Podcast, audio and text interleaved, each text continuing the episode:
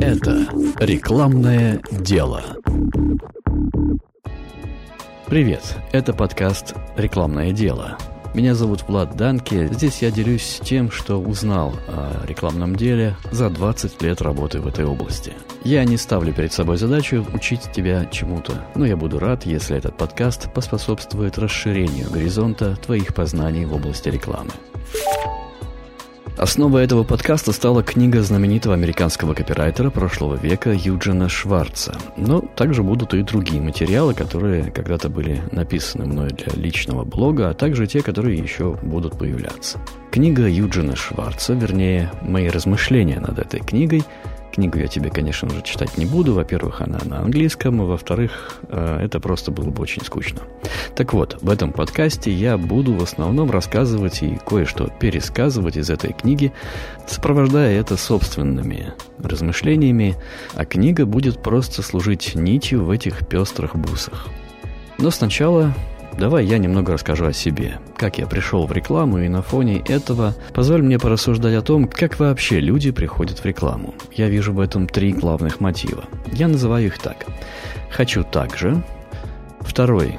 Я могу так же. И третий. Я могу лучше. Все эти три мотива я пережил. Сейчас расскажу. Первый мотив я называю «хочу так же». Именно такой мотив подтолкнул меня в самом начале заняться рекламой. Это было начало 90-х, недавно созданная Российская Федерация, заявившая себя новым демократическим государством, была открыта миру. И мир этот был удивителен и чудесен, во всяком случае для меня и многих моих знакомых.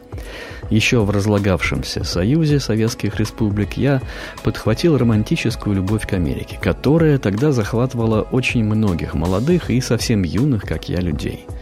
Да, в той любви было много романтики. А какая же юношеская любовь без этого? Но а юношеское увлечение не было той маленькой первой любовью, которая, взволновав юное сердце, проходит как хворь, укрепившая тело. Нет, та любовь не развеялась, но переросла в более зрелое чувство – интерес. Английский язык, как бы плохо тогда я его не знал, но думал, что хорошо знаю, и открытие интернета сильнейшим образом способствовали тому, чтобы реализовать этот интерес в познании, то есть более глубокое знакомство, изучение. Именно тогда, в пору романтической любви, я приобрел в каком-то книжном магазинчике за весьма небольшие деньги большую американскую книгу «Contemporary Advertising» авторов Бови и Аренс. Книга была трудна тогда для моего понимания, да и знания английского с трудом хватало, чтобы что-то понять, но, во-первых, это было хорошим средством развивать знание языка. Поначалу читать трудно, то и дело лезешь в словарь, но потом становится проще, словарь нужен все реже. А во-вторых, в ней было множество хорошо напечатанных цветных картинок. В тогдашних постсоветских русских изданиях такого не было – и вот разглядывание этих картинок и восхищение тем, как они сделаны, породило во мне первый такой рок-н-ролльный мотив «хочу так же». Мне просто все это очень понравилось. Хотя я еще толком не понимал, что это такое, я захотел видеть здесь, в своей жизни, такое же – это примерно как те русские музыканты, которые были моими кумирами, услышав Битлз или Дорс, Led Zeppelin или Eagles, говорили себе «хочу так же играть». Вот и я захотел играть в такую же игру, которую я видел на тех картинках. Когда романтическая любовь к Америке переросла в интерес к американской рекламе, включился второй мотив – Поняв кое-что из той книги и почитав, посмотрев многое другое, я подумал, я могу так же. Я понимаю, как это делается. В это время я уже работал на радио и стал пробовать. Я стал сочинять и записывать рекламные радиоролики. Надо сказать, что тогда на радио было очень много музыкальных рекламных роликов. Это считалось своего рода нормой – Песенка про рекламодателя на какую-нибудь веселую мелодию, главное, чтобы заказчику нравилось. Такие ролики в основном и звучали в эфире. Конкурировать с ними я, само собой, не мог, так как не был ни певцом, ни музыкантом. Второй распространенный вариант рекламы на тогдашнем радио – это так называемые рекламные объявления. Дико скучные фонограммы, текст которых писал какой-то завхоз. Все они делались по одной кальке. Дорогие радиослушатели, фирма такая-то предлагает то-то, обращайтесь туда. Вот это было мне буквально ненавистно, и именно этому я решил противопоставить свое «я могу». Против рекламных песенок я ничего не имел и по-прежнему, кстати, не имею. Если бы я умел, я бы их делал.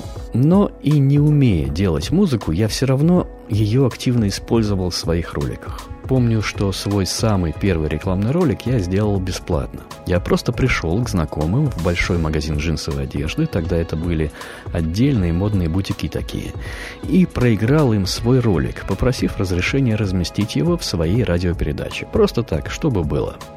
В ролике я использовал фрагмент корневого черного блюза Howlin' Wolf, в котором была строка в припеве «I'm in the mood for love, baby». Ни о каких авторских правах я тогда и не думал, конечно же. По-моему, тогда про это вообще никто не думал. На этот фрагмент я наложил шумы бара и сверху начитал как бы перевод, наподобие того, как переводчики пересказывают содержание песни в фильме. Тогда такое часто встречалось. Конечно же, это был псевдоперевод, но и это тоже немного перекликалось с тем, как тогда самодеятельные переводчики озвучивали американские фильмы. Текст у меня был очень простой. У меня сегодня такое настроение, детка. Мне чего-то хочется, детка. Я купил себе новые джинсы, детка, и теперь мне хочется любви. Последняя фраза текста прямо выходила на последнюю строку в припеве, и потом я просто добавлял таким густым тоном, как в американских радиороликах, которых я тогда множество переслушал уже, название и адрес магазина, без всяких призывов обращаться. Владельцу магазина это понравилось. Потом, уже платно, я делал для них и другие ролики, в которых все так же музыка задавала определенное настроение, а голоса разыгрывали какую-нибудь сценку из жизни воображаемого Дикого Запада. Их магазин был полностью выполнен в дизайне американского ранчо, так что я просто использовал их фирменный стиль, так сказать. И при этом делал то, что мне самому очень нравилось. Так и пошло-поехало. К радиорекламе я присоединил телевизионную и другие виды рекламы, но радиоролики до сих пор остаются моим главным умением. Мотив «я могу лучше» сработал у меня не в отношении американской рекламы. Тут я понимал, что лучше не смогу. А в отношении той отечественной рекламы, что я видел и слышал. Как я уже сказал, очень многое в ней меня просто бесило. И я точно знал, что могу лучше. И мог это доказать. Для этого я старательно изучал копирайтинг и стал называть себя гордо копирайтером, задолго до того, как это слово опошлили и растоптали СММщики. Даже в такой пошлости, как social media marketing, без знания копирайтинга не обойтись. Вернее, можно обойтись, но это знание служит очень сильным подспорьем. Это так называемый must-have, как говорится. Так что книга Юджина Шварца – это очень хорошее пособие. В следующем выпуске я перейду к ней и надеюсь, ты поймешь, что я имею в виду. А пока до свидания. Это был первый выпуск подкаста «Рекламное дело». До новых встреч, уважаемые радиослушатели. Музыкальное оформление для подкаста предоставлено порталом royalty-free stop music mixkit.co.